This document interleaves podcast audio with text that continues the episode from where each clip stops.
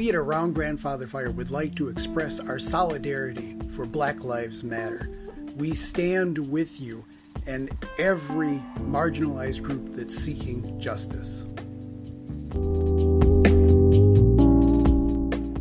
On tonight's show, we'll be covering several topics that are triggering.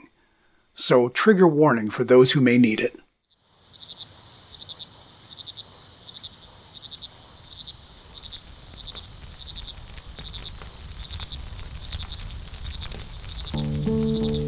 Imagine yourself under a starry sky around the warm glow of the sacred fire. As your hosts, Sarenth Odinson, Jim Two Snakes, and Caitlin Stormbreaker talk about shamanism, animism, books, science, psychology, pop culture, and more. Welcome to a show inspired by those late night conversations by real life spiritual practitioners. Won't you come and join us around Grandfather Fire?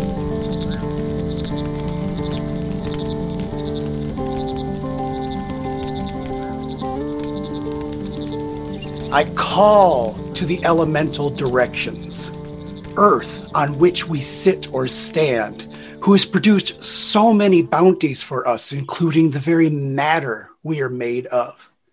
You have provided the copper and the crystals, allowing all to hear my voice right now. Fire, the element of the sun, who grants us the fuel we need to grow and to grow others, the warmth in our homes and in our bodies, and the electricity empowering this communication.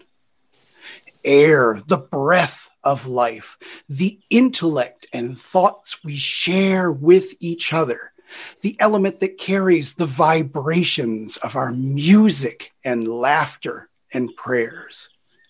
Water, the element of emotion, which binds us all as beings of the salty sea and tides, allowing us to care for each other and yet be fluid enough to go around any challenge. Great elements, thank you for allowing us to come together and communicate through the ether so that we may share this moment in time together. Welcome, everybody, to episode 71 of Around Grandfather Fire. I'm your host, Jim Two Snakes, and news for everybody, I'm on my own this week. Sarenth and Caitlin were not able to be here tonight, but I want to take a moment, if I could, and ask for some prayers and for some help. Essentially, I think of us as an ayllu.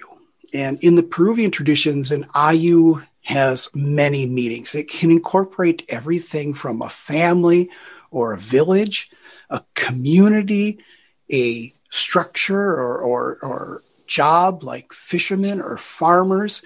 And I think of us as an ayllu, all the listeners of this show, all our Patreon supporters. And so, if I could ask for a moment, Sarenth and Caitlin, could use some prayers. They're having some rough days today, as is Tammy and Brandon from our Discord server.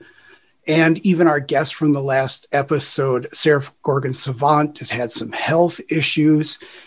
And most importantly, I think I want to extend prayers and love to Gwen and all of Three Pagans and a Cat, one of our sister shows, because Gwen's mother is experiencing some health issues. So, because we are an ayllu, and in the Peruvian traditions, an ayllu supports each other, I'm asking that we could all extend some prayers, light some candles, and put a good energy out there for all of us right now. There's a lot of people that are struggling, and I found personally that a lot of times the way to overcome our own personal challenges can be to help others. So I'm asking all of us to be that extended family and help each other out right now. And I also want to take a little moment to talk about the Heart Walk Foundation. As you know, my tradition is the Q'ero tradition from the high mountains of Peru. And I received a message from the Heart Walk Foundation that they are having essentially a massive crisis right now because coming in June is going to be their harvest, being in the southern hemisphere and a late frost hit their potatoes pretty hard. And the majority of their calories come from potatoes. And so with this harvest, they're already doing some test harvesting and things are coming essentially out of the ground rotten. So they're looking at massive amounts of food shortage this winter. And it's forcing them to consume a lot of their seed potatoes, which means come spring, they're going to have nothing to plant. So the charity I work with so much, the Heartwalk Foundation, heartwalkfoundation.org, has been raising some money and they really could use some help. They're trying to provide both sustenance for this winter and seed potatoes for the spring. And I'm not sure who from the show has already donated because I put out some messages on my various social medias. Um, I know for sure that uh, Aaron, known as Driftwood Daydreams on TikTok, shared a video that went kind of viral. And from that, some donations came in. But I know on the list of donated already that are related to either myself or Aaron are Sarenth, Kai, Serena, Lucas, Sally in Australia, Sarah, Jordan, Amelia, Shanae, Ivana, and Adria. And we've raised over $300, but Heartwalk is going to need about $5,000 to cover the food deficit and the seed potatoes. So if I could encourage you all, please to go to heartwalkfoundation.org and make a donation. And then you'll get email updates on, on what things are going on, what they've used the money for. You'll be able to see the faces of the people that you help. So I, I really appreciate that. And then the last thing on my agenda tonight that I wanted to talk about before I introduce our, our fantastic guests is – I have been updating my website, uh, jim2snakes.net. And if you go there, the previous podcast that I had that Sarenth also participated in, it was a co-host for some of the run. And I think where we first got introduced to Caitlin a little bit, uh, the Jaguar and the Old episodes are being uploaded to my website. You're going to be able to start finding those old episodes and I'll be putting together an episode guide if you want to go check those out. So I wanted to give you guys an update on that. Ah, that was a lot. I appreciate you guys so much for sticking with me with that. That's it's been challenging. You know, we had that uh, the eclipse, the blood moon. We're heading towards the solstice. There's changes in the astrology. There's a lot of chaos in the air. People are kind of chomping at the bit a little bit to go out and become social and get out and about again. And so that's creating stress for people who can't. And uh, as you know, we have a very complicated world right now, which I think in some ways is why our guest tonight is so ideal. I was really looking forward to hearing his voice and his views tonight. I'm joined tonight by Vincent Higginbotham, who is the author of How Witchcraft Saved My Life Practical Advice for Transformative Magic, published by Llewellyn. And it's a book with rituals and guides and meditations for how to get through transitional and transformative times in your life. And welcome to Around Grandfather Fire. Thank you. I'm glad to be here. Thank you for having me. Yeah, I'm, I'm really glad to, to have you on because like I said, there's so much going on with a lot of people right now. And especially as we're, we're hopefully in the end phases of the the uh, the Panera, the, um, you know, uh, hopefully uh, we're at the end phases that it just seems like there's a lot of stuff going on. So I'm really glad to find a book like yours out there. What gave you the inspiration to write it? Um, so my life, my life gave me the inspiration to write it. I mean, it um basically, I mean, and have you read? Have you had a chance to read it? I know that some I haven't. I've only have, been doing okay. some advanced copy pages right. here and there. Um. So, like, basically, the entire book. Uh, each chapter starts with. Uh, I don't know. Scene isn't exactly the best word, but it's a hmm. good enough word for the moment. Um, from my life, and it's kind of trauma like it's about my trauma so like sure. trauma from childhood or trauma trauma from uh being a homeless teen or even just like being impoverished while going to college as a 20 something right wow yeah. and um and then it, it dives into things that like had i known then how i could have used magic at the time if i knew then what i know now right sure and so it, it I guess the whole point of the book, like what really kind of instigated me writing it, is that I always knew that I was here to deliver a message. Like, I don't know if that sounds pompous or not, but like when I was a child, Hermes was like my dude, right? Oh, and nice. like, I don't even know why. Like, I was just really drawn to him. I was like full on into like Catholicism and I wanted to be a priest real bad. Um, and then I, um, strayed away from that. But throughout all of it, like since I was a child, I, I always loved Hermes and I always knew I was a writer. Like when I was eight, I was like, I'm going to be a writer when I grow up. And so I think the two just kind of found their way to me because I was meant to be here now, you know? Right. But then part of that, I think, is that everything that I write is informed by trauma that I've gone through or my life in general, because I think that too many people don't discuss the personal aspects of what makes them them.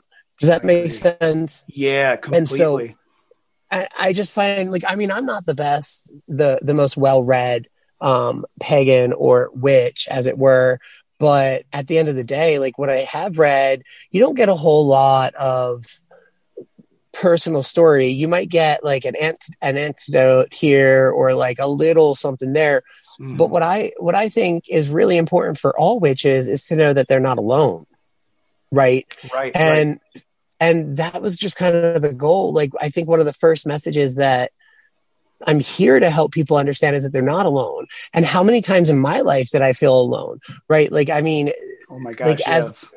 Like everyone right? Everyone Mhm, experiences mhm. this. So like as a homeless teen sleeping under a bridge or on a couch outside of a goodwill like that's very isolating and and you know um lonely. And and it taught me so much coming through that right? Because like i'm my i'm my own best friend often. I have no issues being alone because i learned how to deal with that and and learned that being alone is not the same as being lonely. But Right. at the same time like all of these moments where i really needed it i didn't have anyone. And i just feel like i want other people to know that they're not in that alone. They're not the only ones going through those things. And Yeah, there I feel is magic. Yeah and there is magic that you can use to it's not going to fix it for you. It's not going to like magic magically um like fix everything but it can guide you to the place that you need to be to help yourself get you there. You know what i mean? Like Yeah, magic will help you help yourself. Exactly.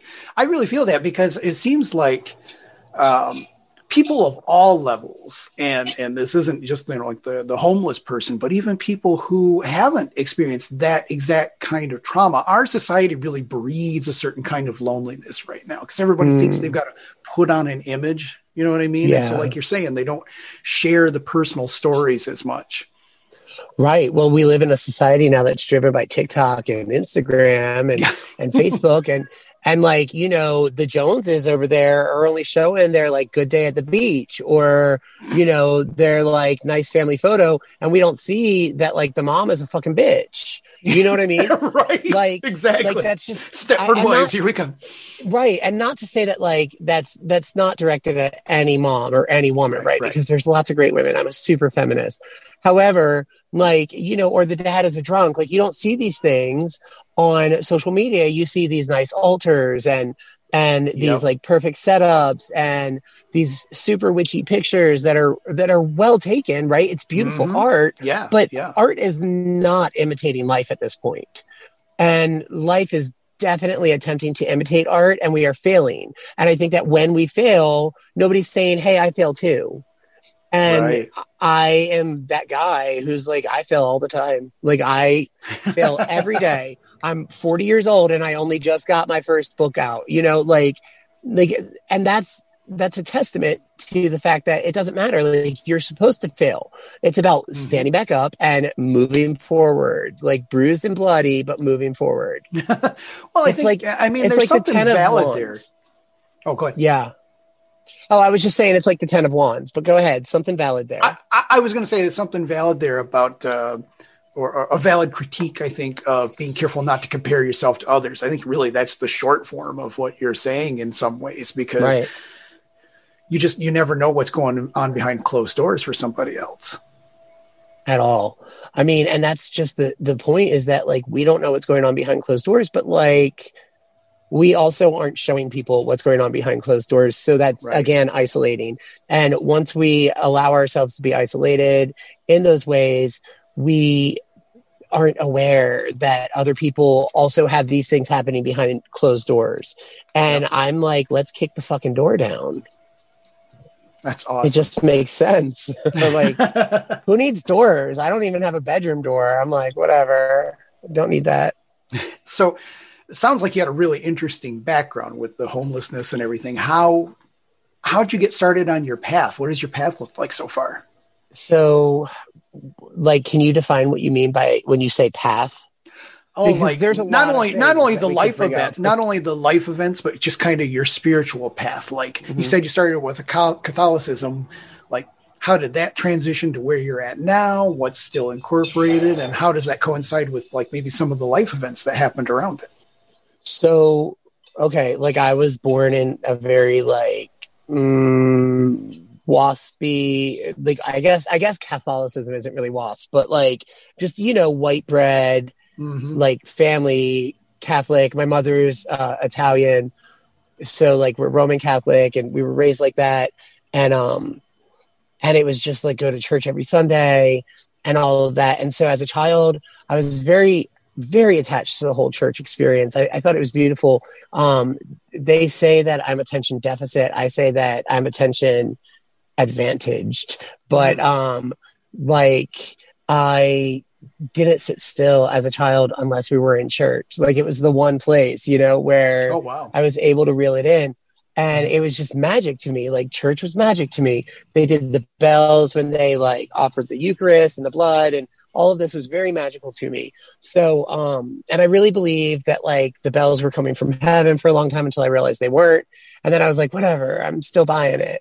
And, um, and then like my parents divorced and I continued going to church on my own. I'd walk myself to church, I'd find my way, and I'd go to church every Sunday.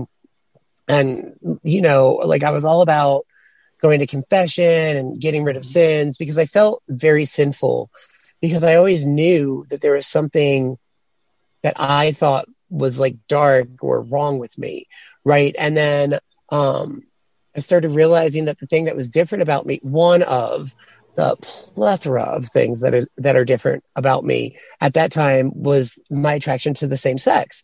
So like I mean, I talk about it in the book and how like it kind of pulled me away from Catholicism. Mm-hmm. So long story short, that once I realized it wasn't okay to be gay, according to them, I was like, well, fuck that shit. Like, like I am who I am. And if there's anything consistent in my life is that I am honest to myself about who I am 100%. So, um, I stopped going to church. And right around the same time, I had a friend, I was in middle school. I had a friend who, um, her and her mom were practicing witches. And they just started showing me stuff. And they had all the, you know, this was like the 90s. So mm-hmm. they had all the, um, Silver Ravenwolf books and all the mm-hmm. Cunningham books and everything. So I dove in and read all of that.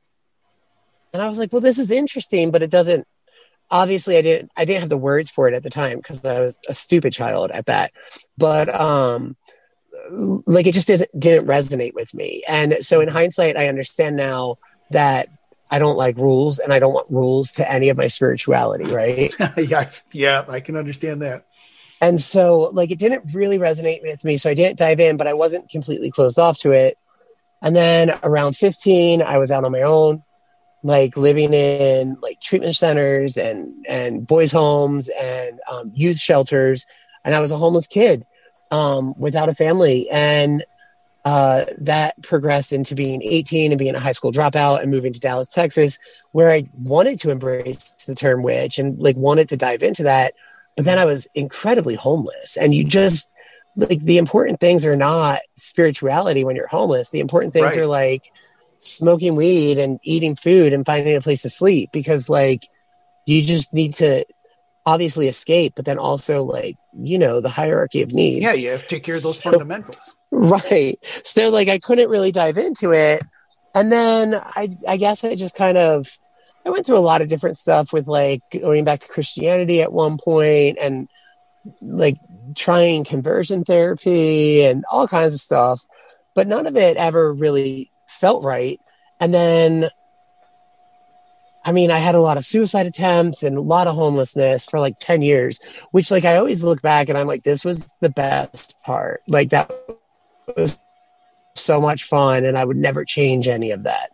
Um, like, I don't regret it. I don't, I don't hate that it happened. I'm very thankful that I got to experience all of that. So then I don't know, like when I finally got myself stable after school, um, I started dabbling back in magic, but I wasn't reading about how to do it. I was just kind of like, this feels right to me. Let me do this. And like, mm-hmm. there were moments even in the Christianity where like when I look back at it now, I was practicing magic and it was intuitive witchcraft.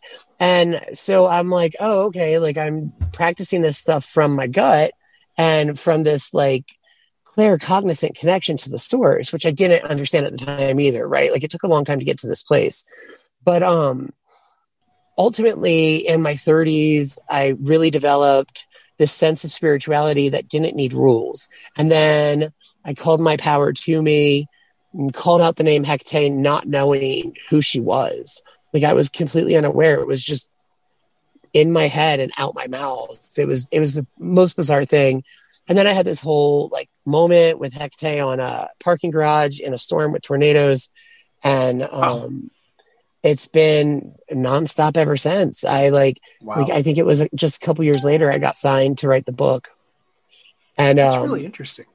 Yeah. So, like, I mean, it was just like I was always led to this throughout my life. Like, when you read the book, like every significant moment, every significant trauma was actually like legitimately helped out by a witch that was in my life and it's kind of weird but that's like how witchcraft saved my life because they were always there to kind of help me you know what i oh, mean or like show me yeah. something yeah and then like i picked up things from all of them and and over 40 years 30 let's call it 30 years of my life i've pieced things together and understood and now i'm much more well read like because i actively seek out information because to know right but like um I didn't understand that so much of what I was doing was actually witchcraft anyway. And now that I know, if I had if I had known then, I could have like put it into play and and helped better. So I guess that answers your question. Yeah, yeah. I don't know. I might go off on a tangent. That's all right. I like tangents. I go on them all the time. So cool. Can you can you give an example of like one of the times uh, someone helped you through one of those transition periods, or oh yeah, how that absolutely. Like? I think that the most like significant one um, is I um, was living just outside of Charleston in a town called Summerville, and I was homeless. And I like I had alluded to this earlier. I was sleeping on a couch outside of a Goodwill. Um, it was like on the loading dock because it was donated, and it was comfortable and it was nice to like sleep out there. But then it rained one day, and it just started raining for like days. And like out here, especially in Charleston, South Carolina, um, it can do that. It can rain for days, especially like in the warmer season. And so I couldn't sleep on the couch. I was sleeping under a bridge and I was done. I just, I, I, I think I turned myself as feeling like I was the troll of Summerville. And, um, I was just desperate for release and escape. And I took my belt off and I was going to like asphyxiate myself. And, um, I like drilled a hole into the belt with like a stick or something and got it so that it would be tight enough and as I started to black out, I, I, was very aware that this was not the way it was supposed to be. I took the belt off and I knew that I needed to get out, get out from underneath the bridge. And as if like magic, the rain started to let up. And I walked up the street to, there was a witchcraft store in Summerville, which coincidentally also did body piercing. And I had just gotten my septum pierced there like six months earlier. Don't ask me why I could afford to get my septum pierced, but couldn't afford to like live appropriately because you know priorities but um like i walked in there and i was talking to the owners and uh, like i was asking them if they had work because i needed to figure something out they're like no we don't mm-hmm. have work um but like you know you can hang out here for a while like they saw that i was drenched and as the rain stopped and i was talking to them and they were asking me about my life and and whatnot I was talking to them and they were like, why don't you come home with us and you can sleep on our couch? And like literally, I went from like this suicide attempt to literal witches giving me a like shelter and getting me off of the streets.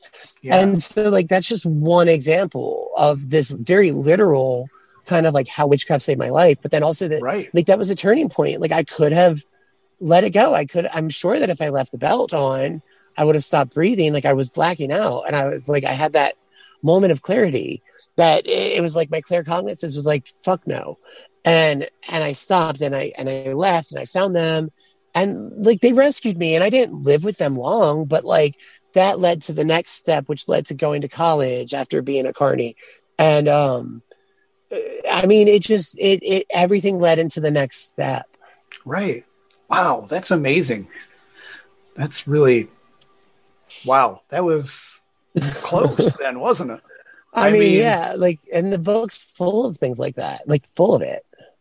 So I you I heard you say you were thankful for those times, and Yeah. also also you know we've already talked about how isolated a lot of people can feel with some of these challenges. So let's go ahead and presume that there's probably somebody out there, which there probably is, someone that's struggling right now that might be There's probably more close than to that somebody. point. Yeah. Mhm. So what kind of words would you give them? How how should they seek out help, or what could they do? You think to what uh, words of encouragement would you give them? So I would say like speak up. Um, I think that one of the it's so hard to say that during a Mercury retrograde, but um Right. like like I think that communicate communicate what's going on, communicate what you're feeling. If if you're feeling this way, talk to somebody. And if that one person doesn't help, talk to another person and keep Mhm. talking. Mhm. Talk to strangers, reach out to hotlines. Like all of these things are are in place. There is a system in place to help people. And in my experience, that system can fail. But there is another system, a universal system that is set up to to get you to that next step. And when you're at these crossroads, which like it's interesting because just talking about it right now, I realize these were all crossroads where like I was guided on the right path, and then my deity is the a, a goddess of the crossroads. But um, like you're at a crossroads and you have to choose the right path, and I guarantee you, the right path is never to give up.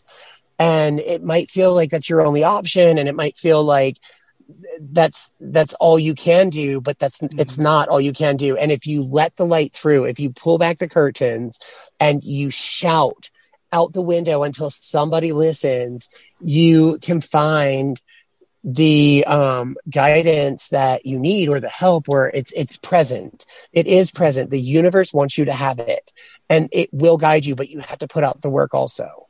Yeah, I that makes sense. I, you know, because it, it occurs to me that we in the pagan and witchcraft community tend to think of magic in a certain way with spells and rituals and crystals and accompaniments but there's a certain sort of magic to just stating your needs and, and putting that that information out there because that yeah those people at that store wouldn't have made that offer unless you weren't honest with well with what what your needs were at that point. Right, right. I mean, and so here's the thing when you're honest, when you're speaking your truth, you're speaking an mm-hmm. intention, whether you realize it or not, right? Because your truth is an intention. And if my truth is, hey, I'm homeless and I want help, or or hey, I'm in this struggle, then like that goes out and it, it's gonna like reflect off of people or things and and in some way that intention is going to fulfill itself the appropriate way because when you're telling somebody I need help, you're you're asking for help. Like literally, Right. you're like putting it out there. Right. And and so like at some point somebody's going to help, but like I mean, also you have to help yourself, right? Yeah, Because yeah. that's also I how magic works, right? Because if you're not Yeah. doing the work, you're not going to get the results either. Oh, definitely. Because I mean, just uh, recently I heard about a, a, you know, it's a psychological study, and, and it backs up a lot what is talked about in witchcraft. It's uh, the the mistake that is made is that by manifesting, you're, you're going to repeat a mantra until something manifests in the universe. When the actuality mm-hmm. is what the mantras are going to do is give you a mental shift in order to mm-hmm. do the work that you need to do. It's going to keep right. you optimistic. It's going to keep you going. It's going to help you see opportunities you might not have seen before, but you've still got to put in the work. Um, but yeah, so don't give up. That's a great bit of advice because we all have struggles of various kinds. And we just mm. kind of have to keep approaching them a new way and keep trying to move forward. I think that also the thing to remember is that just because your struggle doesn't look like my struggle, it doesn't make it less valid or right. more valid.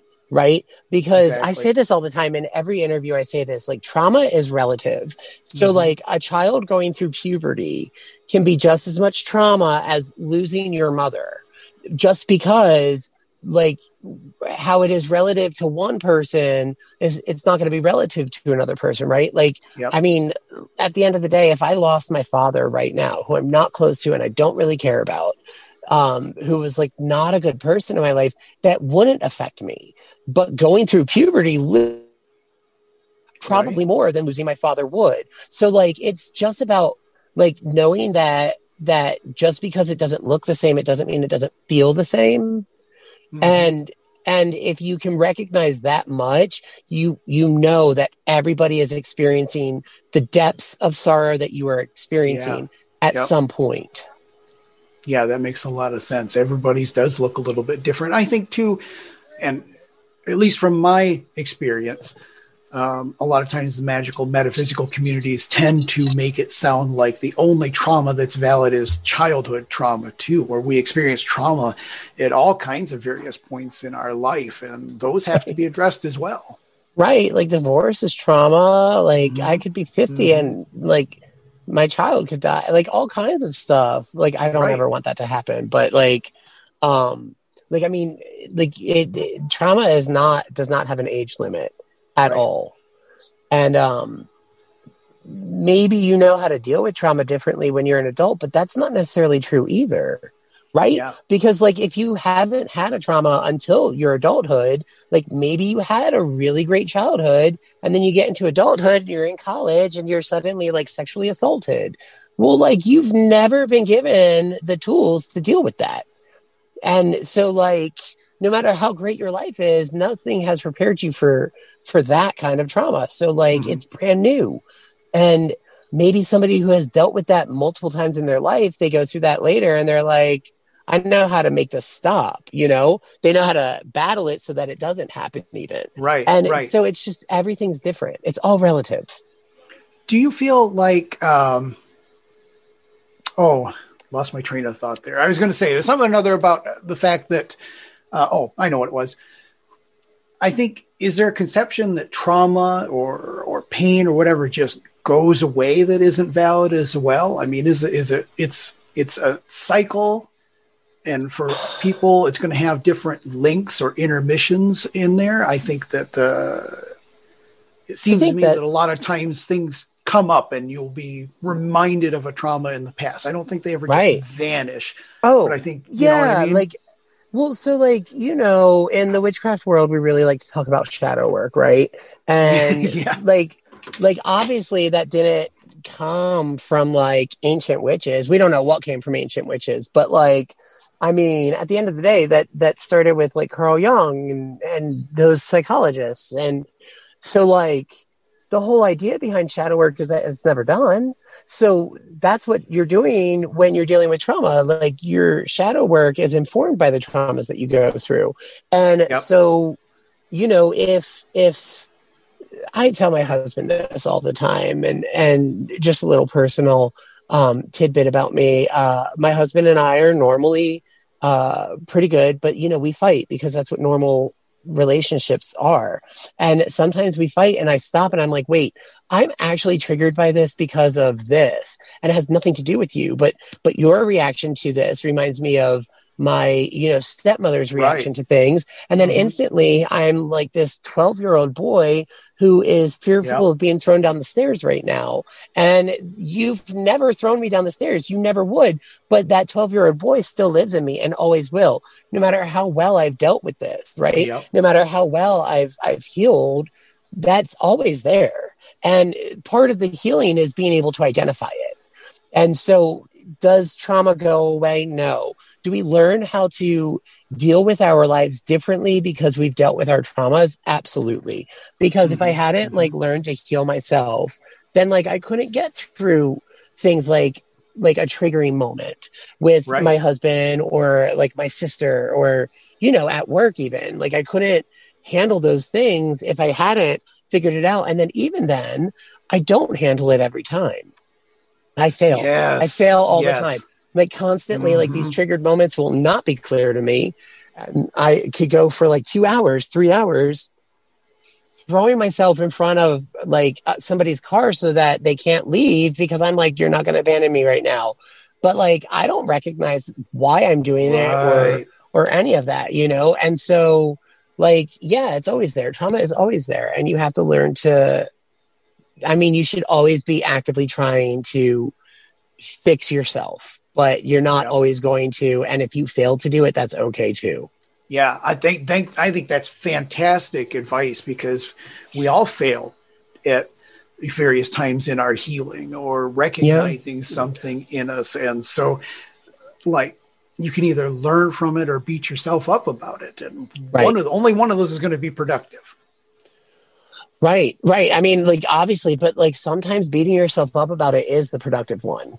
You Oh, know, and an I mean, insight. like, yeah. So, like, think about it though. Like, if if you just learned from it, right? Mhm, Like, mhm. did you learn anything without beating yourself up? Like, maybe you learned from it the fourth or fifth time, but beating yourself up the first three times is what helped you learn from it that fourth time, right? And so, sure, like if i if i like yell at my son for something that he ought not have done and then i realize that i'm acting like my stepmother or i'm acting like a parent that Mhm. i don't want to be like maybe i need to feel that guilt in Oh, order sure. to get that lesson Okay. later right Yeah. so i need to be able to beat myself up and i think that that's totally valid too um, so you have so to. i don't think you have it's to one or like the take other yourself accountable enough in order to feel Yeah. enough guilt to actually change the behavior. Yeah i think that like you don't Gotcha. like maybe sometimes beating yourself up is how you learn the lesson That's an And- interesting insight. Well, yeah, but I mean, like, we can't we can't put rules on anything. We have to understand the rules so that we can break them. Yeah, very chaos magic approach to it. I like it. I guess, yeah. what kind of things are in the book? Like, what kind of tools and techniques are you using for helping people figure this healing out? So, um, the book is kind of split up into two parts. The first Mhm. part is kind of, well, you know, like the basics, like, um, you know, understanding your clear senses and, um, just kind of religious experience and Mhm. things like that, or like otherworldly experiences, um, and like setting up boundaries, things like that. And then the second half of the book is really just about gratitude and what I call the four pillars of witchcraft. A lot of people term it as uh, the pyramid, but I don't think that it's one solid structure. I think it it is the main part of a solid structure, right? It holds a whole structure that is witchcraft up, and that would be the four pillars of to know, to dare, to will, and to keep silence. But um, I feel like in that it doesn't necessarily um like to keep silence for instance isn't about not talking about your magic or not showing your magic. It's about shutting up and listening to what Mhm, the fuck mhm. somebody else has to say or um not giving all of the information because somebody's opinion could affect your magic too.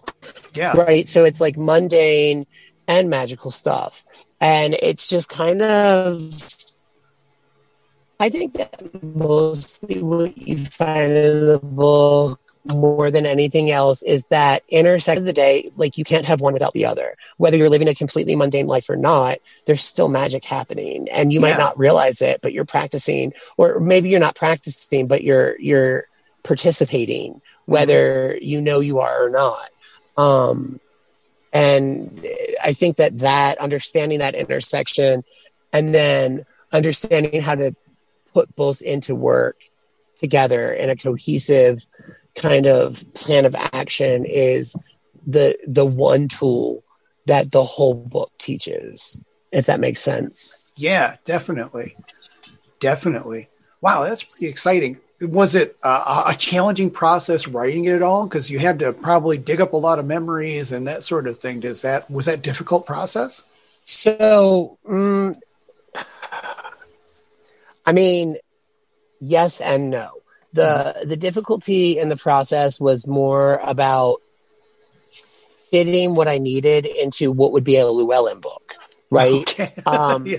so because at the end of the day like when i went to my pitch I was like, I want to write about how magic has affected my life. Mm-hmm. And I really just, I thought, oh, I should just write a whole memoir because, like, my whole life, I've always loved um, memoirs and, like, really kind of mm, like gritty fiction. Like, um, sure. I'm a big, excuse me, I'm a big fan of like Augusten Burroughs and David Sedaris and um, Chuck Palahniuk.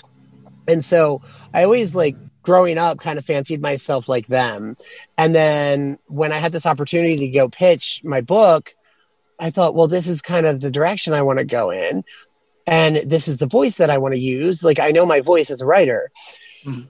Anyway, like the whole kind of process of writing wasn't the difficult part and bringing up those like past issues wasn't difficult. Mm-hmm. It was more figuring out how to take what I've learned throughout my life in witchcraft and magic and and connect the dots.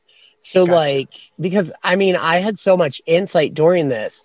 So like the the whole kind of process was more about me connecting to the source mm-hmm. of all things and allowing it to speak through me to help me kind of open my eyes and open the gates and open the road and and see how this trauma that I've experienced was also informed by or has informed the magic that I now understand. And that was the hardest part. Like gotcha. it's not hard for me to be raw or like talk about my life or anything. I'm I'm like a piece of glass. I'm very transparent.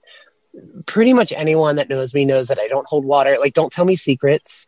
Um, don't expect me to like not tell you what I got you for Christmas. Like I'm really good about not telling my kids what I got them, but I want my husband to open his present right away because I can't like hold on to not telling. And then and like the whole time I'm like dropping little hints to, or seeing if he knows. Like I just I don't I don't hide things well at all. So this was just second nature writing that stuff.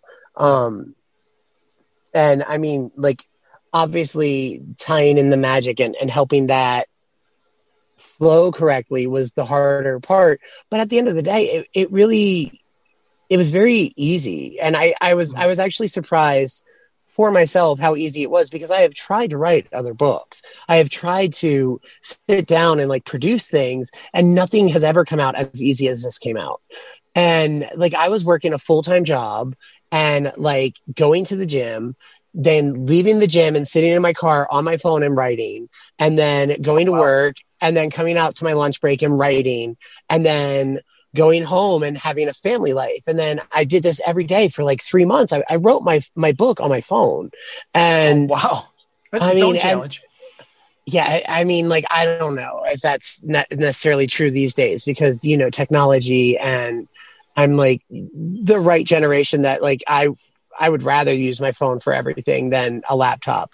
Um, and it wasn't until the very end where I needed to like kind of configure everything into Word and like format it that I actually took it to a computer.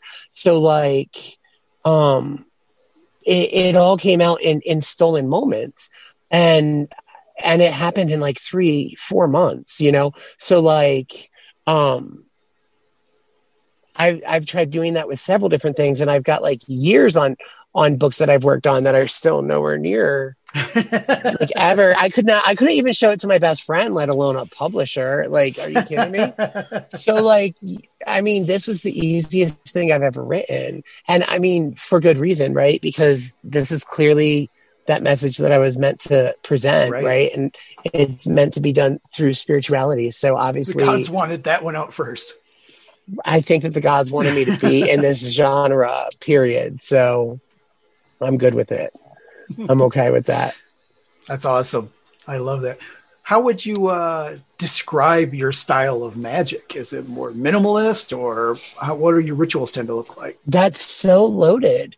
Um, like podcasters love to ask loaded questions. I'll tell you that. um, I'm kind of known for asking them. So, I mean, like every time there's like at least one. Like that's a good question though.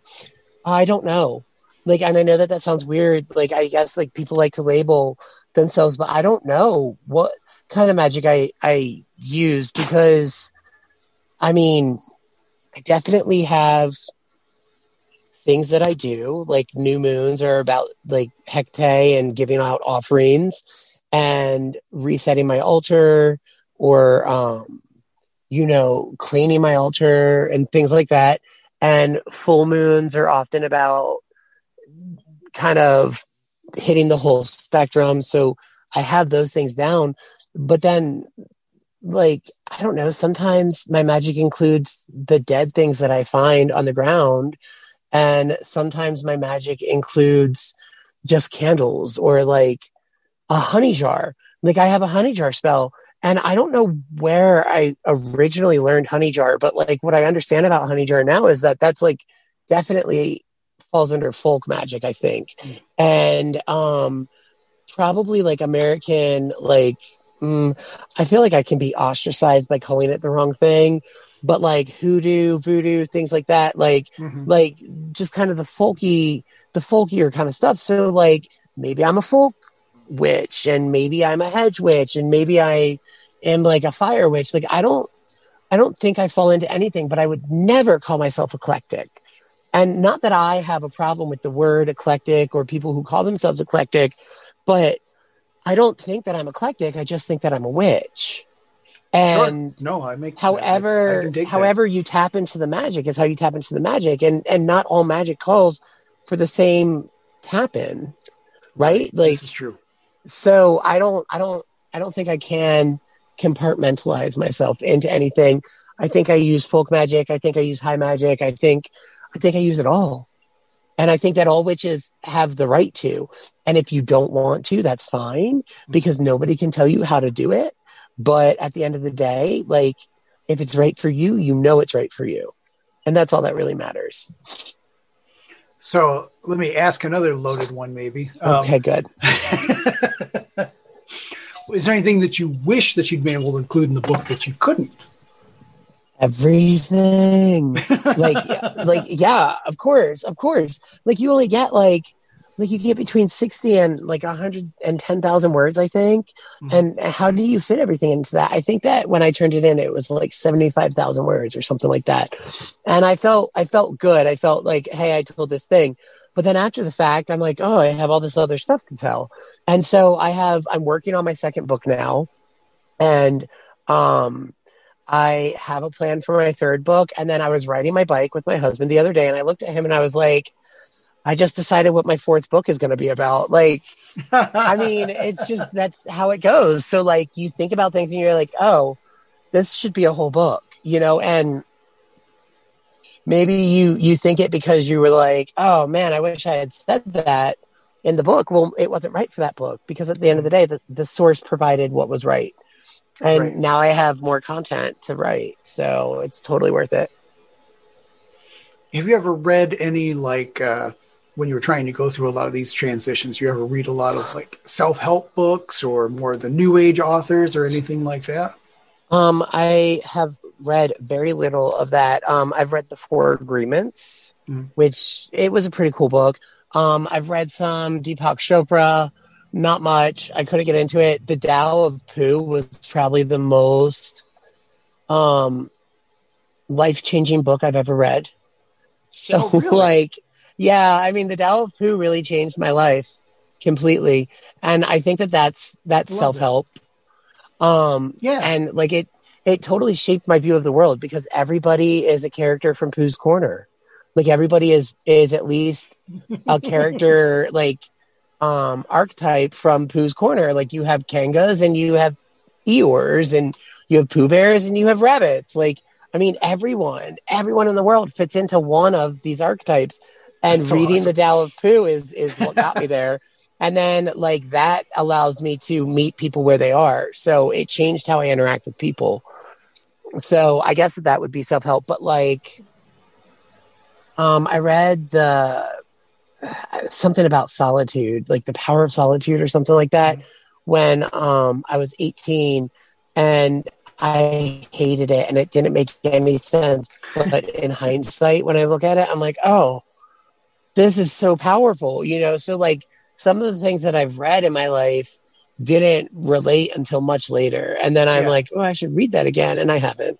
So, but yeah, I mean, like, I haven't read a whole lot of self help. No, I was wondering because I'm curious because the, uh, you know, we talked about a little bit about like that positivity and manifesting, and that's something that is a lot more with the new age circles and self help stuff. And I, I gotta admit, it drives me a little bit flipping crazy because I don't think it works worth a damn. I think there You are know, things. I think know, there are I- things that work. you think there's elements of it that are helpful? Yeah, I mean, like just like everything, right? Like I think that I think that there are. I mean, again, I think it's perspective. Like mm-hmm. perspective is reality, right? Like what you perceive is your reality, and and there's no way that I would ever be able to convince you otherwise. Only you could get yourself there. I could show it. I could explain it to you. I could I could give you my perspective, and that might alter your perspective. But without me altering your perspective, it's still your reality, right? Sure. And so I think that for some people, self help, I mean, I don't know, like chicken soup for the soul, like really helps my aunt. And she loves it and lives by it, you know? And like, like I guess there's this book called The Seven People You Meet in Heaven. My aunt is super Catholic. oh, She's yeah, like a yeah. deacon. And um, so she really loves these self-help books. And she Mitch has Albom. this um sorry. Mitch Albom, that's the author. Sorry, Oh, I'm in. Michigan, so he's Detroit, so I kind of Oh, know that okay. name. I got you. Um, so yeah, like I had no idea. Um, but like, you know, I think that it's all about like where a person's at. Like maybe, maybe you are the right archetype that it doesn't work, or you could never perceive it working. But like my aunt, on the other hand, is the right archetype that like she learns how to deal with people because of it, right? And mm-hmm. so like sure. and I mean, if you met this woman, you'd think she was a saint. And I mean, like anyone would say this, like she's this great person and she has her troubles and she has her traumas, but you wouldn't know it. And it's not that she's hiding it. She'll tell you all about it, but like you just wouldn't know it from her actions because she's not jaded by it. And she reads a lot of those kind of books. So like, I think that they help some people. I would never say anything is like an absolute. I don't think there is a such thing as an absolute. That's the fair. only absolute is that there isn't any. Let's say that. That's fair. I just think some of them they drive me a little crazy because I. Oh, they- I mean, I'm right on like, board uh, with you. Know, you. It's you know, sugar water is not going to help the situation. So what I feel about some of them, but you know, I mean, I I fully agree with you. Like I um I can't get through a self help book, but at the same time, I think that my book is kind of I think it could be like viewed as a self help book. It's definitely listed as self improvement on like Llewellyn identified it as this like I don't think they call it exactly self help, but um self improvement, self betterment is like one Yeah. of its listings on Amazon and everything. So It, Like- it makes sense because uh, you know a lot. I think that's identifying a real need because there's a lot of books that talk about some of the basics and that sort of thing. But um, it, in my opinion, just looking at the the pagan and witchcraft communities, especially with younger people, a lot of them are being attracted to paganism and witchcraft because it offers some way of getting control over your universe. right. So a lot of people are coming from various forms of trauma, whether it be family, school, whatever, identification, and and they're looking for ways to bring some control to their world. So I think there's a definite need out there for it. Oh yeah, I think that like I mean everybody wants control in their world. And I think that a lot of people that are drawn to witchcraft are not doing it out of you know um out of fun. I mean i don't think that you just are like oh i'm gonna be a witch because it's cool. I mean maybe but like really it's about trying to take control. Like you are using it, it like i think that magic comes out of a necessity. Mm-hmm. and like just like your mantras set your mind your magic sets your mind right so like you've done this road opener spell per se and and and then you're able to visualize the road opening in front of you and the gate breaking down and then you have like that confidence to move forward on your goal and I think that magic helps you get there. I mean, it clearly didn't actually open the road. The road was open. Like, like what road can't be traveled down in some way? You just got to figure out how to travel down it. Do you get out of your fucking car and walk, or do you right. like need a boat? Like, what do you need right now? Do you need to build a bridge? Like, there's there's always a way pass and impasse. There's no impasse. And I mean, maybe that's an absolute. There, there might be impasses. So let's not say that. But I think that impasses only have to do with other people. And so, like, what witchcraft is doing is trying to get through those impasses, trying to figure out: Do I build a bridge? Do I get on a boat? Do I walk? Like, and I think that everybody needs that. Yeah. No, that makes a lot of sense. I think that, like I said, I think there's a big demand for it just because yeah it well hopefully like, it does seem like there's a it's a it's a avenue that i haven't seen a lot of books addressing so i really appreciate the fact that you went out of your way to do so. So that's really awesome. Yeah i mean like it was definitely a goal upon yeah. writing it to like do something that's not done or that i wasn't aware of anyway. Who right. knows it might be done? None of us have read every book right? That's for sure. So how can people find you? What's the before we run out of time here i want to make sure that i I give you a chance to have people find you and find your work. Okay. Um, so the best way to find me is on Instagram. Um, you can follow me on Instagram at Vincent underscore Higginbotham. That name's hard for a lot of people. So it's H I G G I N B O T H A M. Um, and like pretty much everything I do is on Instagram. Um, and and then kind of shared on Twitter. I'm on Twitter. I think you can just type in my name to find me on Twitter, but I'm more of a stalker on Twitter than I am a poster. I mean, I do post if something's relevant. Um, and Where's my angry face- space? I will not do that. I refuse. if I want to, if so, I want to yell at a corporation, that's where I go is to Twitter. That's so funny. I'm like, I get on Twitter and like, if I see somebody being like shitty, I might be like, I don't know, maybe that's not the way it is. You know, like I just try to be the other perspective, but really, I just use it to let people know what's going on. But Instagram more than anything because I, I have a background in design, so I really like to make pictures and reels and things like that. Um, awesome. It's like my happy time. So yeah. I I find a way to make it all multimedia through Instagram. And um, the the business that I'm aligning myself with, um, which is Witch with Me. Uh, it's like a witchcraft community. Co-founder uh, Meg Rosenbriar and uh, Louisa. God, I, I'm such an asshole for not knowing her last name right off the bat. But um, they made this really great community that's offshooting into Witch with Books. And um, I am helping start the Witch with Books uh, community book club. So that's a real big thing. We're actually reading um, Gwion Raven and Phoenix LeFae's uh, oh, Life cool. Ritualized. Yeah, and then for June, and then we're also reading in June. We're reading um, Intuitive Witchcraft, and people nice. can choose to read one or both of those books. Um, and it, has got a lot of like nice little treats, like um, like author created PDFs that go along with the book that you're not going to get anywhere else. Um, interaction with the authors at the end, interactions with me and Meg throughout. Um, lots of really great stuff. So like That's you can find me there as well. Yeah. So, um, but yeah, basically Instagram, either my name, Vincent underscore Higginbotham, or you can probably find me through Witch with Books also, because I'm on there a lot too. I, I help with that Instagram page as well as the book club. That's cool. And your your book's available everywhere through Llewellyn. So yeah, my book's available everywhere. Like you can. I tell everyone on every podcast I say either go through Llewellyn or um, go to your local witchy shop. I'm all about supporting like the witchy Yep. shops. So go to your witchy shop and ask them to carry it because they will order it for you.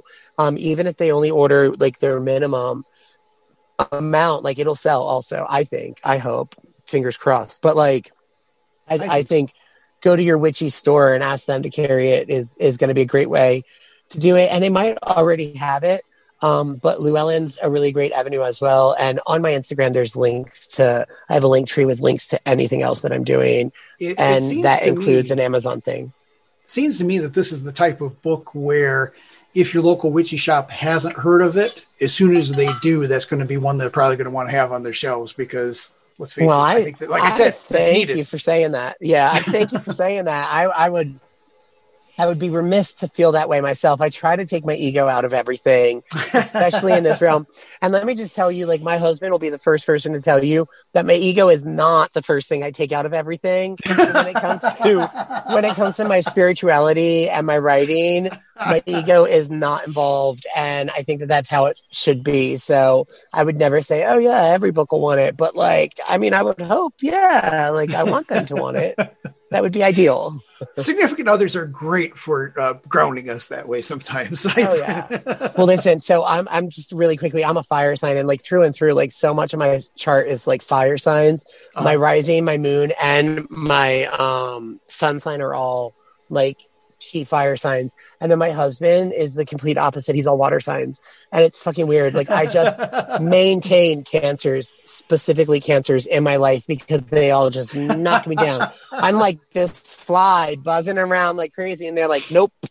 And they just knock me down to ground. So I it, clearly That's I need that in my life. See, I'm a Cancer, but I'm the outgoing one because I got the Taurus See? moon. So it's my significant other that she keeps me in check. the Virgo comes in and says, There you go. No, this is what we're doing. There you go. There you go. I love it. Well, thank you so much for joining me tonight. I really appreciate it. This was a great interview, and uh, hopefully, you can join us again sometimes. and You can meet the co-hosts. Yeah, you know how to get me. Reach out. I'm always willing. Fantastic. I'm very happy to do it. Well, thank you for joining me. Thank you to all our listeners, and thank you for everybody that's helping support Heart Walk Foundation and and do all those charitable acts. And uh, we'll talk to you next time around the fire.